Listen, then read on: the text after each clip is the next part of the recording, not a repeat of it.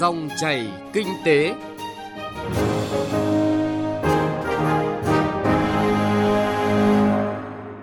Xin kính chào quý vị và các bạn. Mời quý vị và các bạn cùng theo dõi chương trình Dòng chảy kinh tế thứ năm ngày 19 tháng 3 năm 2020.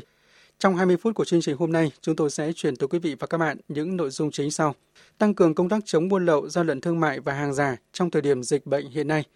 Khuyến khích người tiêu dùng mua sắm trên thương mại điện tử, tăng tiện ích trong thời điểm dịch COVID-19. Chuyện thị trường với nội dung thị trường khẩu trang, những vấn đề đặt ra. Bây giờ mời quý vị và các bạn cùng nghe một số thông tin kinh tế đáng chú ý.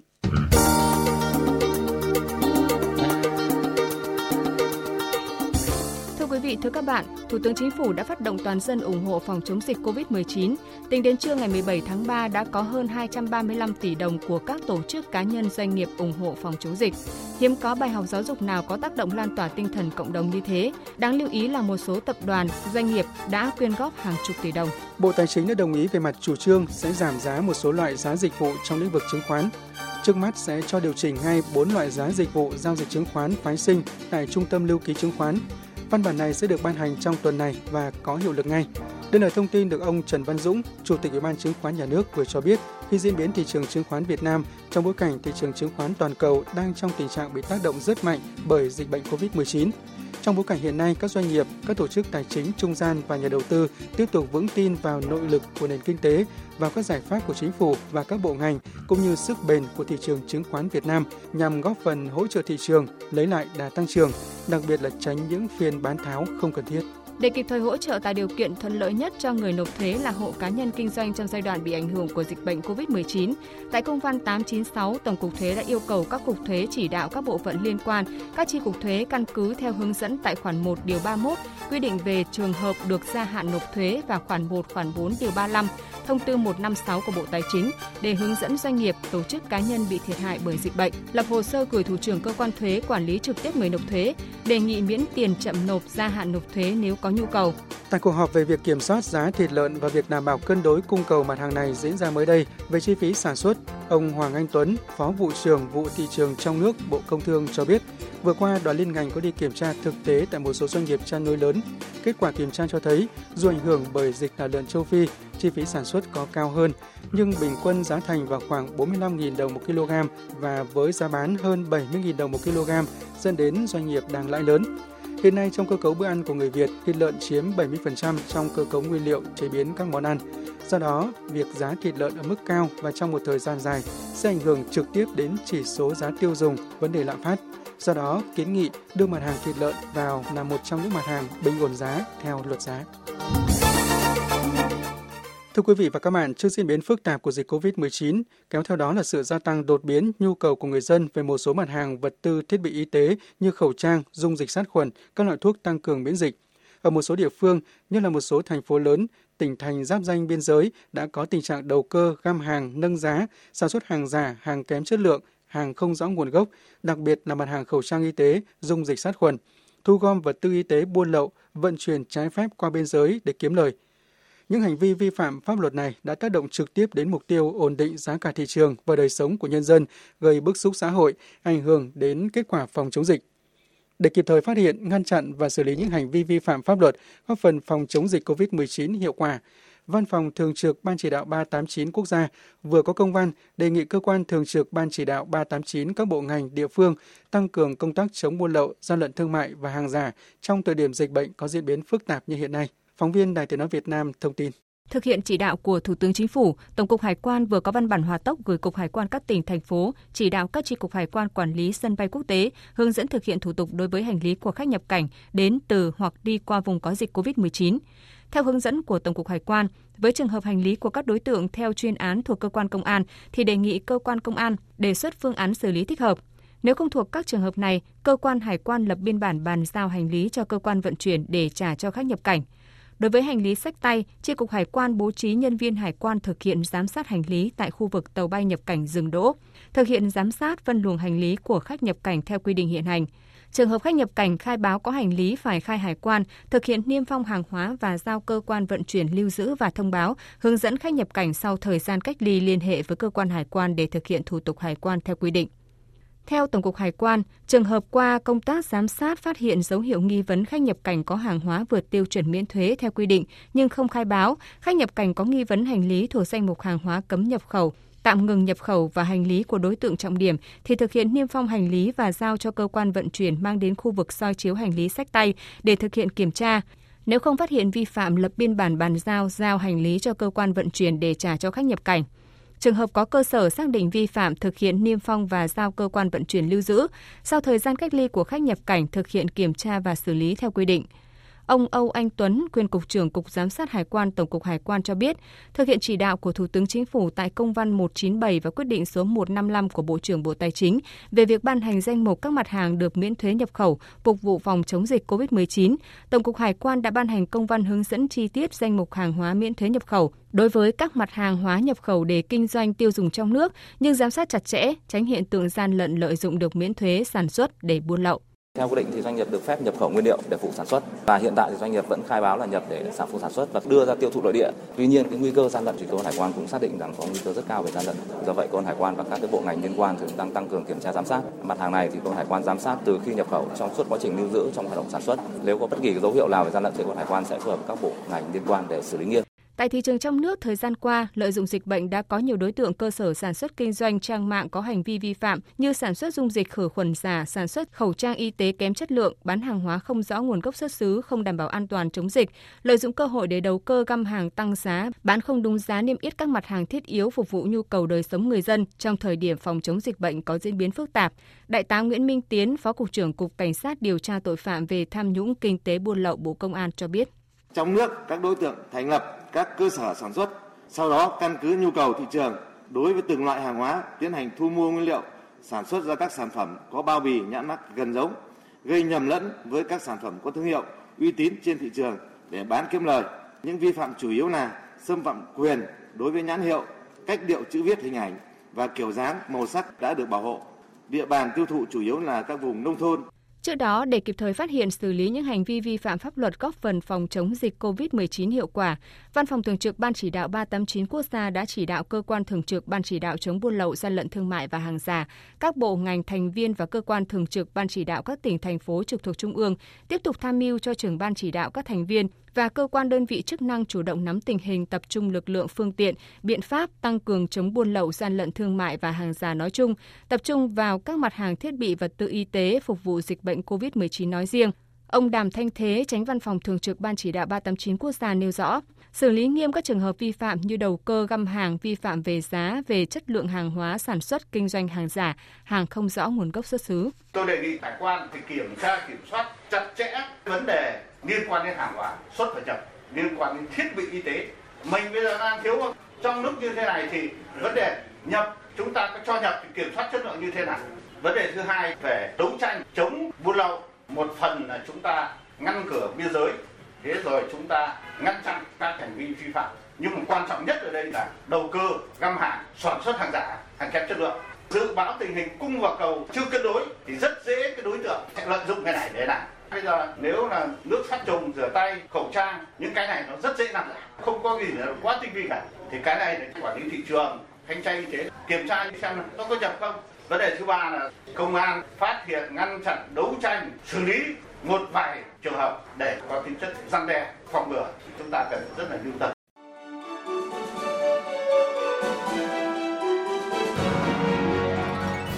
Dòng chảy kinh tế. Dòng chảy cuộc sống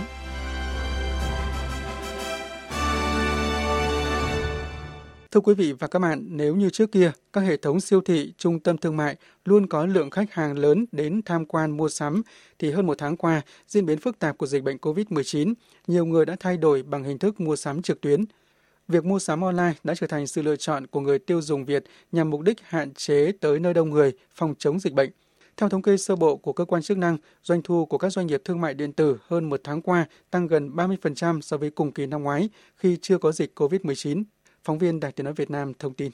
Nhằm đón đầu nhu cầu tiêu dùng online, nhiều nền tảng thương mại điện tử đã triển khai các giải pháp mở rộng nguồn cung, tăng tốc độ và chất lượng giao hàng, giúp người tiêu dùng mua hàng hiệu quả, tiện lợi và an toàn. Lấy ví dụ như trang điện tử Lazada Việt Nam, một trong những nền tảng thương mại điện tử lớn nhất khu vực Đông Nam Á.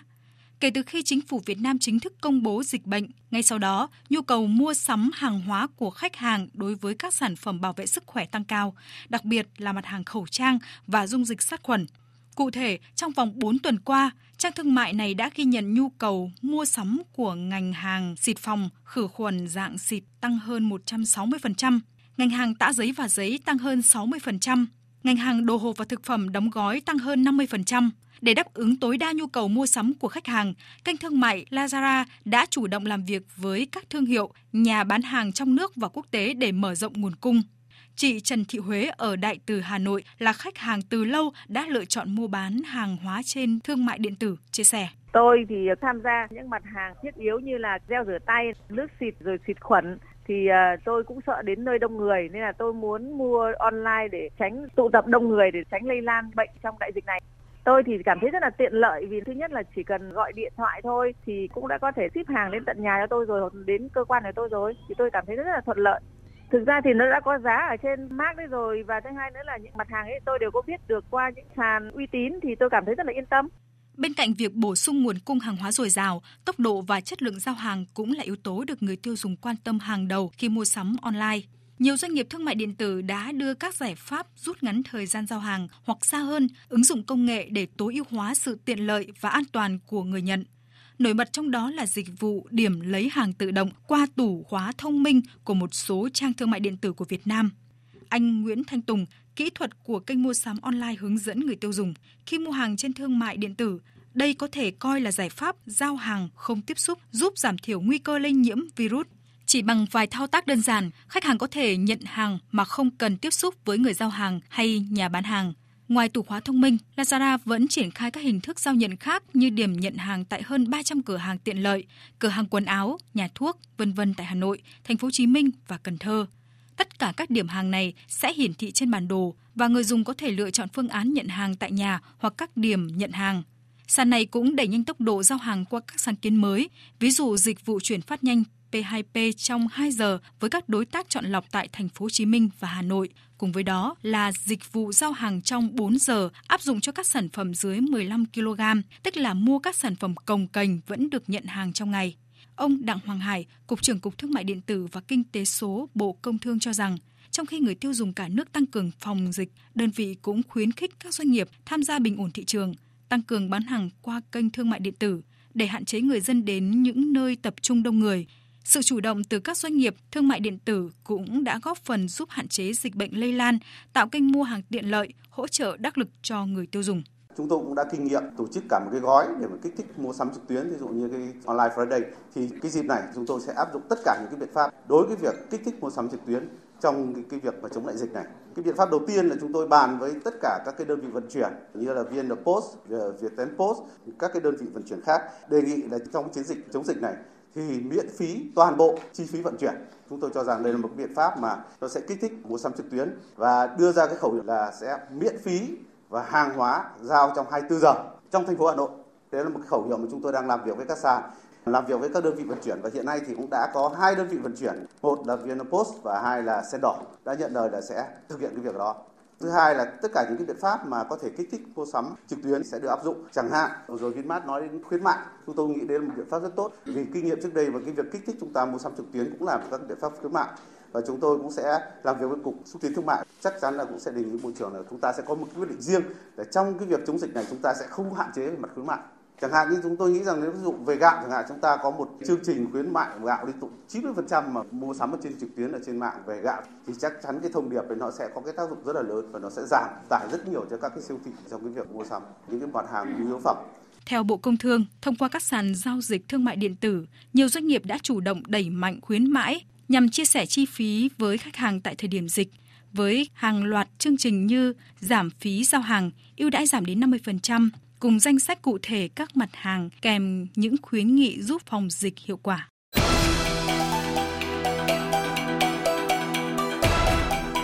Chuyện thị trường Thưa quý vị, thưa các bạn, lợi dụng nhu cầu sử dụng mặt hàng khẩu trang y tế phục vụ phòng chống dịch COVID-19 tăng cao, một số đối tượng cơ sở kinh doanh sản xuất khẩu trang y tế giả kém chất lượng, không rõ nguồn gốc xuất xứ để bán cho người tiêu dùng. Chuyển thị trường hôm nay chúng tôi chuyển tới quý vị và các bạn những thông tin thị trường khẩu trang, những vấn đề đặt ra của phóng viên Bá Toàn. Theo khảo sát của phóng viên Đài Tiếng Nói Việt Nam, lợi dụng nhu cầu sử dụng khẩu trang y tế phòng dịch COVID-19 tăng cao, nhiều đối tượng đã lập các tài khoản Facebook để giao bán khẩu trang. Liên lạc với một chủ tài khoản Facebook bán khẩu trang, phóng viên được tư vấn. Lấy một hai thùng thì sẽ có giá khác, còn cái giá em đang trên Facebook đó là cái giá em bác xỉ đó. Toàn bộ nó đều là khẩu trang y tế hết nhưng nó chia ra hai loại, một loại là vải kháng khuẩn và giấy kháng khuẩn. Hàng giấy có lấy về người ta khẩu thôi. Em muốn lấy bao nhiêu cũng có hết, còn ví dụ em muốn lấy lẻ thì giá sẽ cao hơn 200 nghìn tùy theo rất giá họ bán không tại vì cái hàng này là cái hàng đang hot thị trường bây giờ là nó rơi khoảng tầm ba trăm rưỡi Tuy nhiên, có một vấn đề đặt ra là trên mạng xã hội Facebook đã xuất hiện tình trạng lừa đảo bán khẩu trang. Các đối tượng đã sử dụng chiêu bài, thay vì một hộp bao gồm những chiếc khẩu trang kháng khuẩn như thông tin giao bán, thì người dùng lại nhận được là một vài chiếc khẩu trang vải thông thường. Bức xúc và cảm thấy bị lừa, nhiều người tiêu dùng cho biết đã liên hệ với fanpage để đòi được hoàn trả đơn hàng. Tuy nhiên, các phản ánh và kiến nghị của người tiêu dùng đã không được phía bán hàng hồi đáp. Mới đây nhất, đại diện Bộ Y tế cảnh báo đang có rất nhiều trang fanpage giả mạo Bộ Y tế để bán khẩu trang các loại khiến người dân hiểu lầm. Đơn cử như trang fanpage có tên Tổng kho thiết bị y tế Bộ Y tế đã ra bán khẩu trang công khai với giá 75.000 đồng một hộp, quảng cáo khẩu trang 4 lớp kháng khuẩn đã tiệt trùng, lọc khuẩn, lọc virus, ngăn ngừa khói bụi. Hai trang fanpage khác có tên khẩu trang chuẩn Bộ Y tế còn giả mạo phiếu kết quả giấy chứng nhận sản phẩm để quảng cáo khẩu trang giấy mác chuẩn của Bộ Y tế. Trước thực trạng này, nhiều chuyên gia y tế khuyến cáo người dân nên chuyển từ khẩu trang y tế sang khẩu trang vải và trong khi mặt hàng khẩu trang y tế khan hiếm thì một số doanh nghiệp dệt may, đặc biệt là các doanh nghiệp thành viên Tập đoàn Dệt may Việt Nam đã đưa các sản phẩm khẩu trang vải kháng khuẩn ra thị trường để đáp ứng nhu cầu của người dân. Mới đây nhất, Tập đoàn Dệt may Việt Nam đã sản xuất thử nghiệm và kiểm định thành công sản phẩm khẩu trang mới với tên gọi khẩu trang vải kháng giọt bắn kháng khuẩn 3 lớp. Lớp ngoài là vải dệt thoi kháng nước, kháng bụi, kháng khuẩn công nghệ nano bạc, hai lớp trong là vải dệt kim kháng khuẩn. Ông Cao Hữu Hiếu, Phó Tổng Giám đốc Tập đoàn Dệt may Việt Nam cho biết các đơn vị thành viên sẽ tăng cường cung ứng khẩu trang vải ra thị trường. Thực tế thì chúng tôi cũng đã khuyến cáo rất nhiều trên các phương tiện đại chúng là người tiêu dùng chúng ta hãy là những nhà tiêu dùng thông minh. Chúng ta không nên vì tâm lý mà chúng ta mua quá nhiều để mất cơ hội người khác. Đặc thù của ngành may, nói chung ngành may, các doanh nghiệp may ấy, thì không phải là những người chuyên về khẩu trang còn yêu cầu cả thiết bị nữa, bố trí sản xuất nữa. Cho nên là năng suất với mỗi một dòng sản phẩm thì bao giờ phải có một thời gian nhất định để mà công nhân, những người lao động người ta quen với cả công nghệ may cũng như dây chuyền. Tất nhiên là sẽ có rất nhiều đơn vị cùng tham gia làm với chúng tôi để may cái khẩu trang để phục vụ cho phòng chống dịch tại cộng đồng. Ông Trần Tuấn Anh, Bộ trưởng Bộ Công Thương cho rằng với yêu cầu từ ngày 16 tháng 3, người dân khi tới các nơi công cộng như siêu thị, sân bay, nhà ga, bến xe, trên các phương tiện giao thông công cộng đều phải thực hiện nghiêm đeo khẩu trang nên việc đáp ứng nhu cầu khẩu trang cho người dân là cần thiết. Với năng lực sản xuất lớn, chủ động nguồn nguyên liệu, Việt Nam có đủ điều kiện may và cung ứng các sản phẩm khẩu trang vải kháng khuẩn đáp ứng nhu cầu của người dân. Câu chuyện liên quan đến đối với thị trường thì cái này cũng là một cái bài học, câu chuyện đặt ra cho các doanh nghiệp sản xuất với doanh nghiệp phân phối và cho cả chúng tôi, những cái cơ quan của nhà nước trong cái việc đảm bảo cái cung ứng và cái chuỗi cung ứng cho người dân, cho xã hội. Chúng ta sản xuất là để phục vụ cho nhu cầu phòng chống dịch bệnh. Nên thành ra chúng ta phải khẳng định là chúng ta phải thực hiện nghiêm. Và chỉ có thực hiện nghiêm như vậy thì người dân mới tin cậy được chứ. Phải tính cái phương án để khắc phục cái năng suất nó bị chậm lại. Rồi những cái câu chuyện quy trình làm sao làm để đảm bảo là giữa cái vải dệt thoi với vải dệt kim làm sao tốt hơn để trong cái khâu tổ chức sản xuất. Chúng tôi xin nhắc lại, theo các chuyên gia, người dân không nhất thiết phải sử dụng khẩu trang y tế mà hoàn toàn có thể sử dụng khẩu trang vải thay thế, hạn chế việc đổ xô đi mua khẩu trang y tế để kẻ gian lợi dụng bán hàng giả, hàng kém chất lượng. Khẩu trang vải vẫn có khả năng giảm được sự lây nhiễm, bên cạnh đó lợi thế của khẩu trang vải là có thể tái sử dụng bằng cách giặt thường xuyên.